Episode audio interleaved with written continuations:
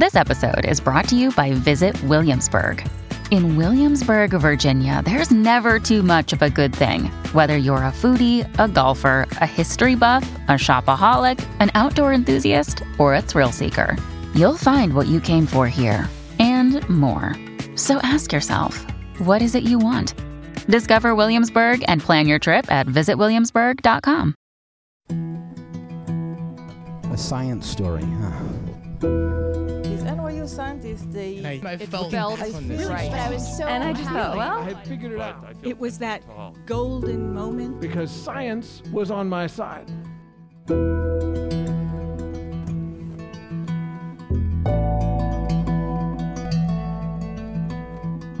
Hey everyone, welcome to the Story Collider, where we bring you true personal stories about science. I'm your host, Misha Gajewski, and this week our stories are all about the romantic side of science, because Valentine's Day is coming up real soon. Wink, wink, nudge, nudge. In this episode, both our storytellers look at their relationships and the love they have for their chosen person through a more scientific lens, which isn't often the way we're used to looking at love. You know, if history is anything to go on. Love is usually the artist's and philosopher's domain. In fact, it wasn't until the 1940s that social scientists created tools designed to measure this emotion. It also wasn't until recently that we even learned that there are chemicals in our brain that create those wonderful and horrible feelings of love. So, while it may have taken scientists a while to acknowledge that there is this thing called love, love is a lot more scientific than you might think. And it turns out examining love scientifically has created a new understanding about the emotion and relationships, especially for our storytellers. Anyway, our first story is from Lauren Silverman. It was recorded in her home in Oakland, California.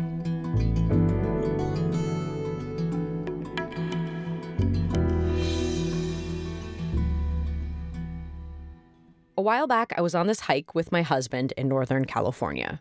The trail covered all sorts of terrain through redwoods and eucalyptus, and then at the end of the forest, it spit us out onto a cliff with a sandy beach below and a 30 foot waterfall that cascaded down to the sand and wound its way to the ocean.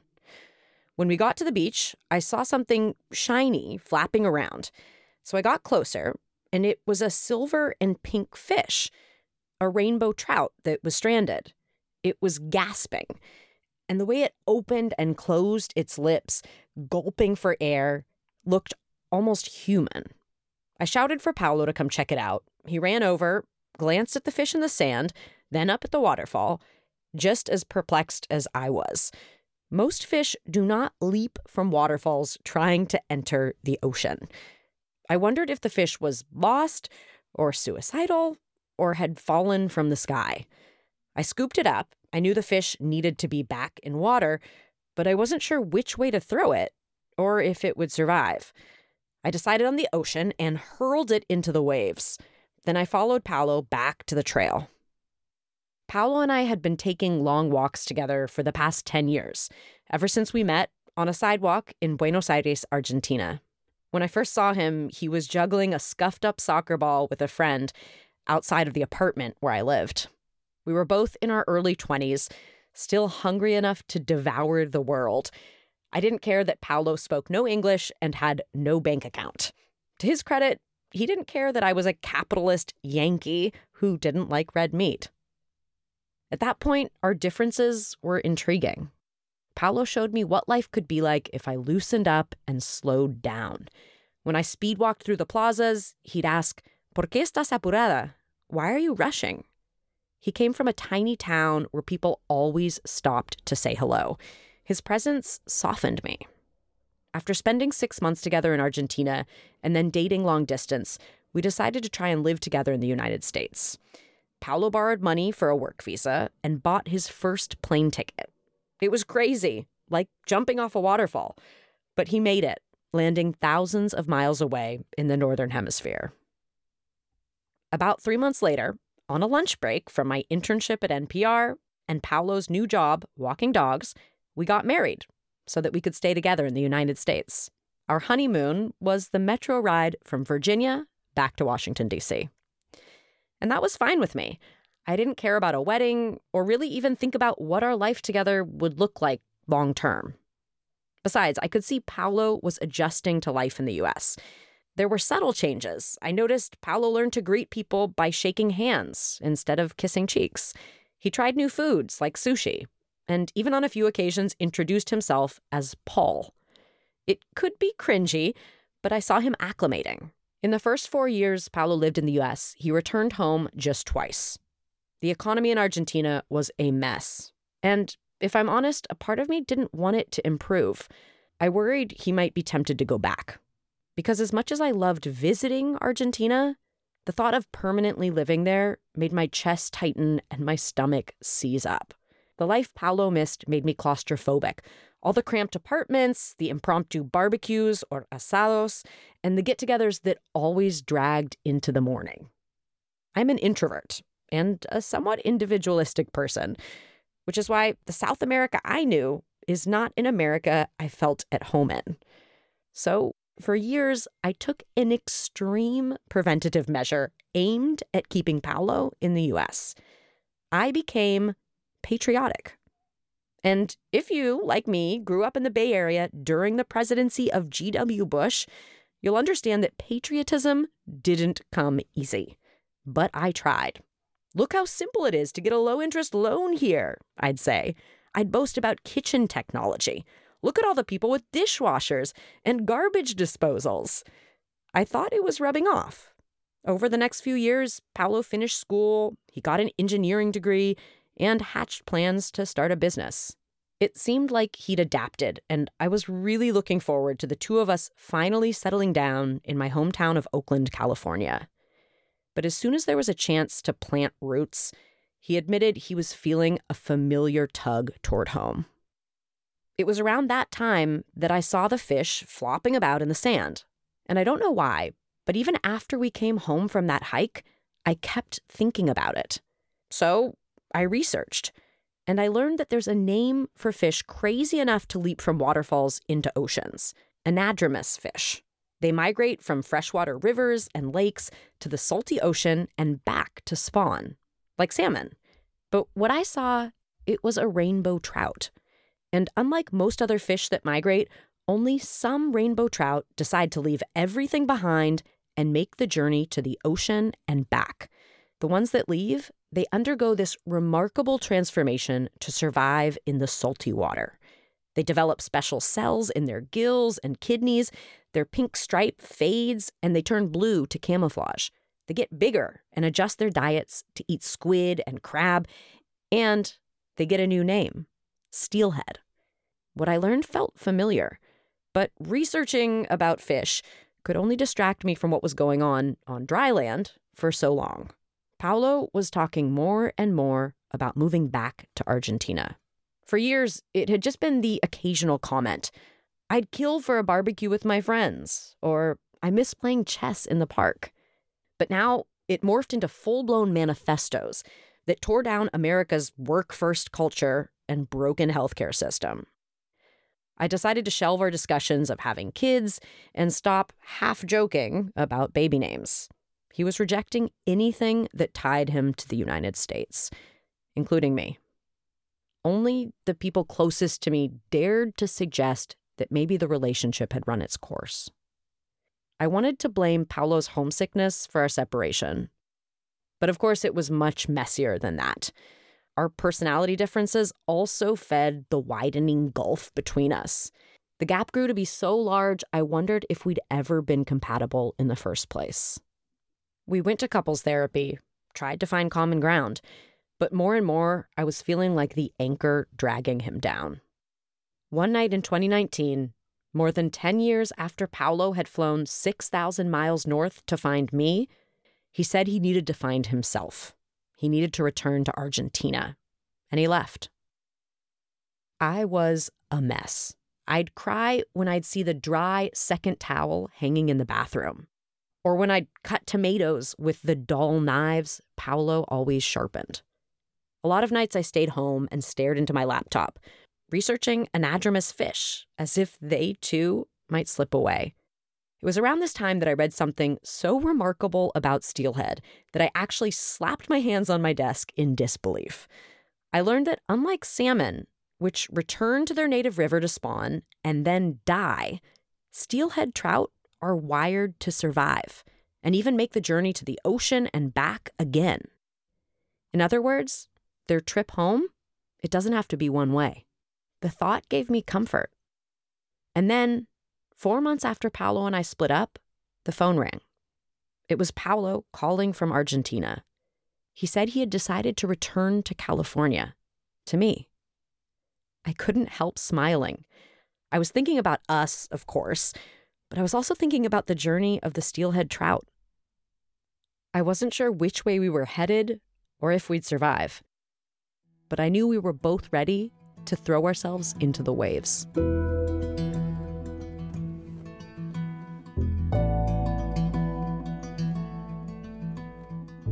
That was Lauren Silverman. Lauren is the deputy head of society and culture programming at Gimlet. She's helped manage teams and produce shows such as Startup, Conviction, and How to Save a Planet. Before joining Gimlet, Lauren was a reporter covering health and science for NPR, Marketplace, and KERA in Dallas. Okay, before we continue with today's episode, a couple of reminders. Next week, our St. Louis show that was rescheduled because of bad weather in January is happening on February 13th. We also have shows in Atlanta, New York, and a special show at the Exploratorium in San Francisco. Visit storycollider.org/shows for more details. We're also looking for stories for an exciting show we're doing in Sacramento, California. We teamed up with local storytelling show Capital Storytelling for a show on April 14th, and we need stories that involve some element of science and fits the theme of experimenting. It can be a loose fit, metaphorical fit, or literal fit. We want any story that shows the intersection of life with science in all forms. It can be serious, funny, lighthearted, sad, or a combination of any of those. If you think you have a story and you want to share it on stage on April 14th, pitch us. Send two to three paragraphs telling us your story to stories at storycollider.org by February 14th, with capital storytelling in the subject line. If you'd like to learn more about how to tell a science story, check out storycollider.org/education. We offer private workshops both online and in person for groups, and we offer public courses for individuals online as well. Next month, our Science Advisory Fellow Edith Gonzalez and Education Director Lily B are hosting a seminar on story archaeology, where they help you dig deep and uncover memories that are core moments to stories. Find out more at storycollider.org/education.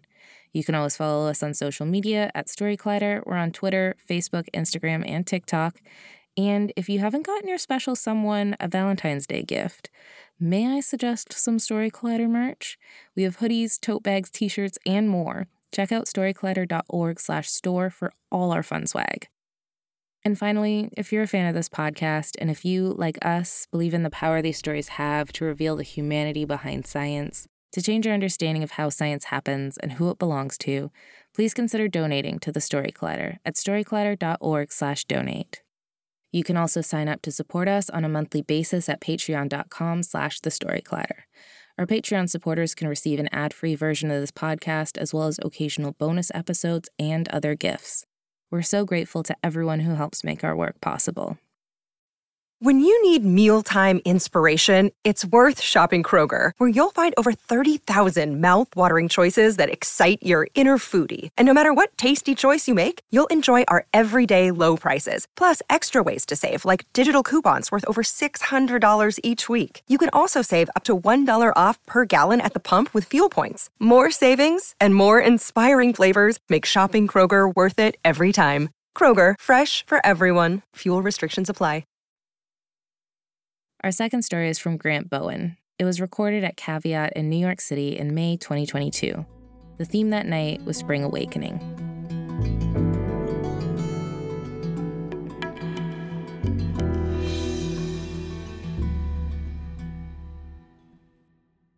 Uh, in December of 2019, uh, I was visiting my family in Alabama for the holidays. And one afternoon, we went over to visit my grandparents, Ditta and Daddy Y. I called my grandmother Ditta. Her real name was Sylvia. No one knows where Ditta came from. Uh, the best we can guess is that it was baby talk that stuck. Um, Ditta was sweet, loving, kind, like the perfect grandmother, but like she also had a little bit of sass to her. Like to give you an example, uh, one of the first things I learned to say as a baby was "you stupid idiot," because that's what she yelled at a driver that cut her off while I was in the back seat. Uh, she, you know, and it's that mixture of the the, the sweetness and the sassiness that gave her this spark. Uh, she would cook lunch for us every Sundays. She would look after us when my parents were away.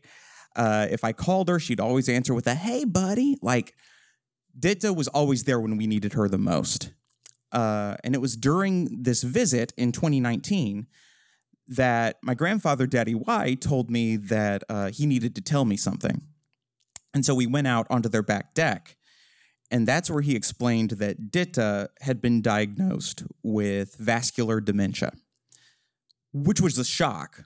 Like, I knew that Ditta had had like a history of heart problems. She had had a couple of surgeries, difficulty recovering from them, but I didn't realize any of that could result in dementia. And the way Daddy Y explained it, it was just the kind of condition that you hoped wouldn't get worse. And so in my head, I was anticipating making a lot more trips back home to help take care of her in 2020. Uh, I fly back to New York. The next thing I know, it's March of 2020, and my boss is standing in front of my desk telling me that our office is about to temporarily shut down due to the coronavirus pandemic. And as I step outside and start heading t- towards the subway to go home, my phone starts ringing, and I see that it's my aunt who tells me that Ditta has fallen in the bathroom and broken her hip. She's going to need intense surgery, a stint in physical rehab, only now all of that is going to involve being isolated from the rest of the family. And my stomach just sank. More information about this virus started coming out. Uh, and at the time, I had just moved in with my fiance, Marissa. Marissa is bright and funny and in- infectiously joyful, uh, but she's also very smart and a very practical planner. And on top of that, she lives with an autoimmune disease, so she was at risk. So we started taking all of this information really seriously. And so we sat down and we talked about it and we just decided okay, we're going to follow all of the CDC guidelines. We're staying here in New York. We're not getting on any public transit, no airplanes, no big trips unless it's like just you and me in a car. And I agreed. But unfortunately, that meant I was going to have to hear all of the news about Ditta miles away from the rest of my family. Uh, we called her when she got out of physical rehab and we asked her how it was. And some of that trademark sass came back. She pulled herself up. She was like, Y'all, I was incarcerated. and we laughed, but I couldn't help but notice that something was kind of off. Like a little bit of that spark had just been chipped away. Now, unfortunately, my family in Alabama was not getting the same information about this virus that I was getting in New York. Like here I was isolating and wiping down all of my groceries. Meanwhile, they were all going to Ditta's house all at once, all the time. Uh, so I had to rationalize my actions to myself. I was like, look, you're not just protecting yourself, you're protecting Marissa, you're protecting your family. You don't want to be the one who makes Ditta worse by going home. Uh, but as the year went on, Ditta seemed to get worse month by month. Uh, she eventually fell again and ended up going back to physical rehab, where she did test positive for COVID and had to be temporarily hospitalized. And I was just worried that all of this was going to exacerbate her dementia more and more.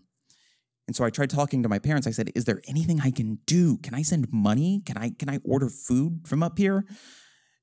And they said, You don't worry about that. We've got that covered. All you can do is just try calling her more often.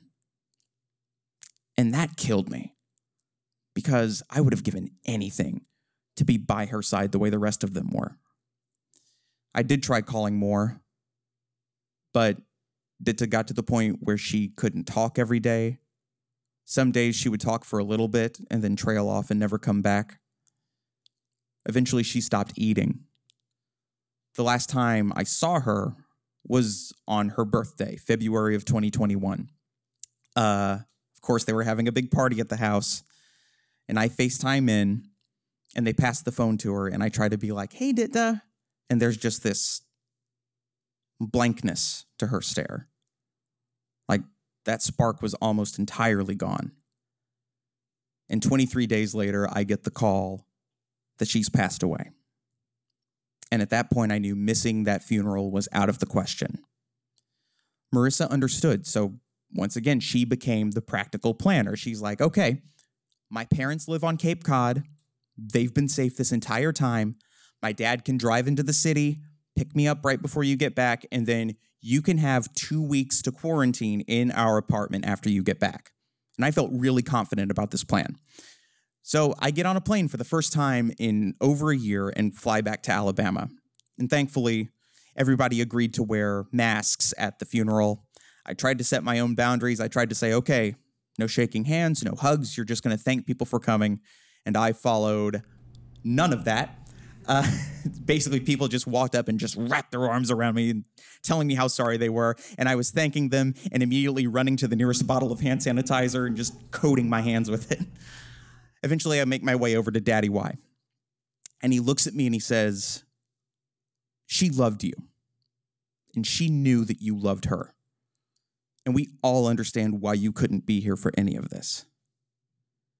And on the one hand, that was good to hear, but as I stood in front of Ditta's casket, looking at this malnourished body that I didn't even recognize anymore, I just felt this guilt just burning through me and couldn't help but worry that maybe because of her condition, that she didn't understand why I wasn't there for the last year of her life.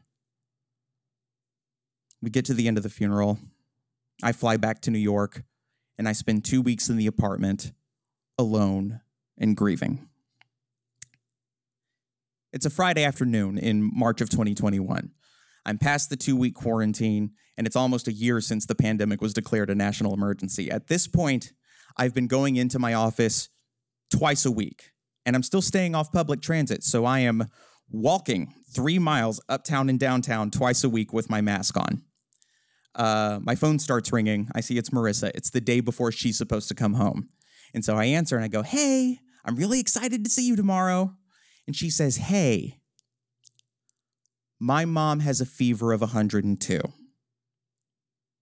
And I go, Well, is it is it is it just a cold? Is, is, is, it, is it COVID? Like, can you go get tested? Can you find out? She's like, there's no rapid tests on Cape Cod right now. I would have to go take a PCR test and wait for three days for the result. And by three days, it, it might be too late. And I don't know what to say. At this point, my head's just spinning. I'm just thinking, like, how could this happen? We did everything we were supposed to do. And and and now what happens? Marissa's immunocompromised. What happens if she gets sick? What happens if she comes back and I get sick? And she says, I've asked all my friends and they don't know what I should do. What do you think? And at that moment, that guilt I felt at Ditta's casket crept back into my mind. And I found myself saying, I would feel a lot better if you came home so that I could be there to take care of you. Marissa did come home and she did test positive for COVID, which meant now I had COVID. And we went through the whole thing, felt all the symptoms, slept in separate rooms, had our groceries delivered to the door, and luckily, luckily, we came out the other side. Some people might hear that story and say they would have made a different decision. But I can tell you, if I had to do it again, I would. Because after Ditta, I can't miss out on being there for someone I love again. Thank you.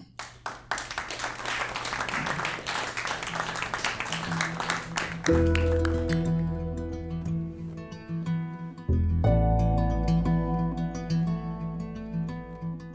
was Grant Bowen. As a storyteller, Grant has been seen at The Moth, Nights of Our Lives, Happy Hour Story Hour, among others. He co produces Awkward Teenage Years, an award winning monthly storytelling show focused on stories from middle school and high school years. He's also an actor and a writer currently living in New York City. The Story Collider is so grateful to Lauren and Grant for sharing their stories with us. The Story Collider is also very grateful for the support of Science Sandbox, a Simons Foundation initiative dedicated to engaging everyone with the process of science. This podcast is produced by Erin Barker, executive director and co founder of The Story Collider, with help from me, managing producer Misha Gajewski, and senior podcast editor Jen Chen. Special thanks goes out to Story Collider's board and the rest of our staff, including Managing Director Anne Marie Lonsdale, Education Director Lily B., Science Advisory Fellow Edith Gonzalez, and our Operations Manager Lindsay Cooper, without whom none of this would be possible. The stories featured in today's episode were produced by Ari Daniel and by Tracy Rowland and Erin Barker, respectively. Our theme music is by Ghost, and next week, the Erin Barker will be hosting a classic Story Collider episode. Until then, thanks for listening.